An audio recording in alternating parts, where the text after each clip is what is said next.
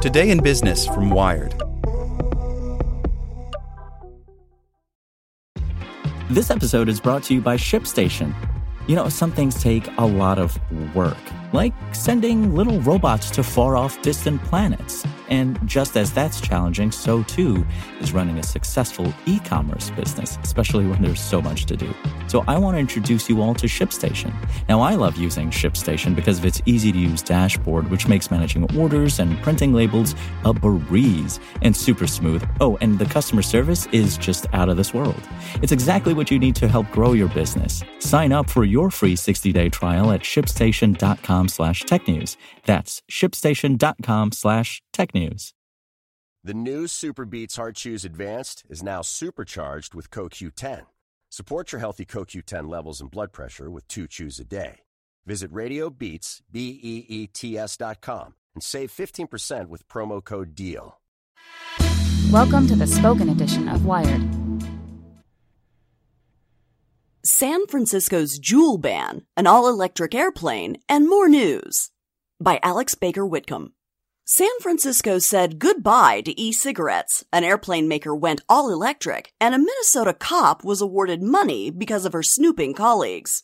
Here's the news you need to know in two minutes or less. Today's headlines San Francisco's e cigarette ban aims to goose the FDA. This week, San Francisco city officials banned the sale and delivery of e cigarettes, like the popular Juul brand, until they're approved by the FDA. While it's an attempt to stop e cigarettes from getting into the hands of young people, the U.S. Surgeon General has called e cigarette use among youth an epidemic. The move may be more of a message to push the FDA to review whether these products are safe for consumers at all. An aviation pioneer goes all in on electric planes.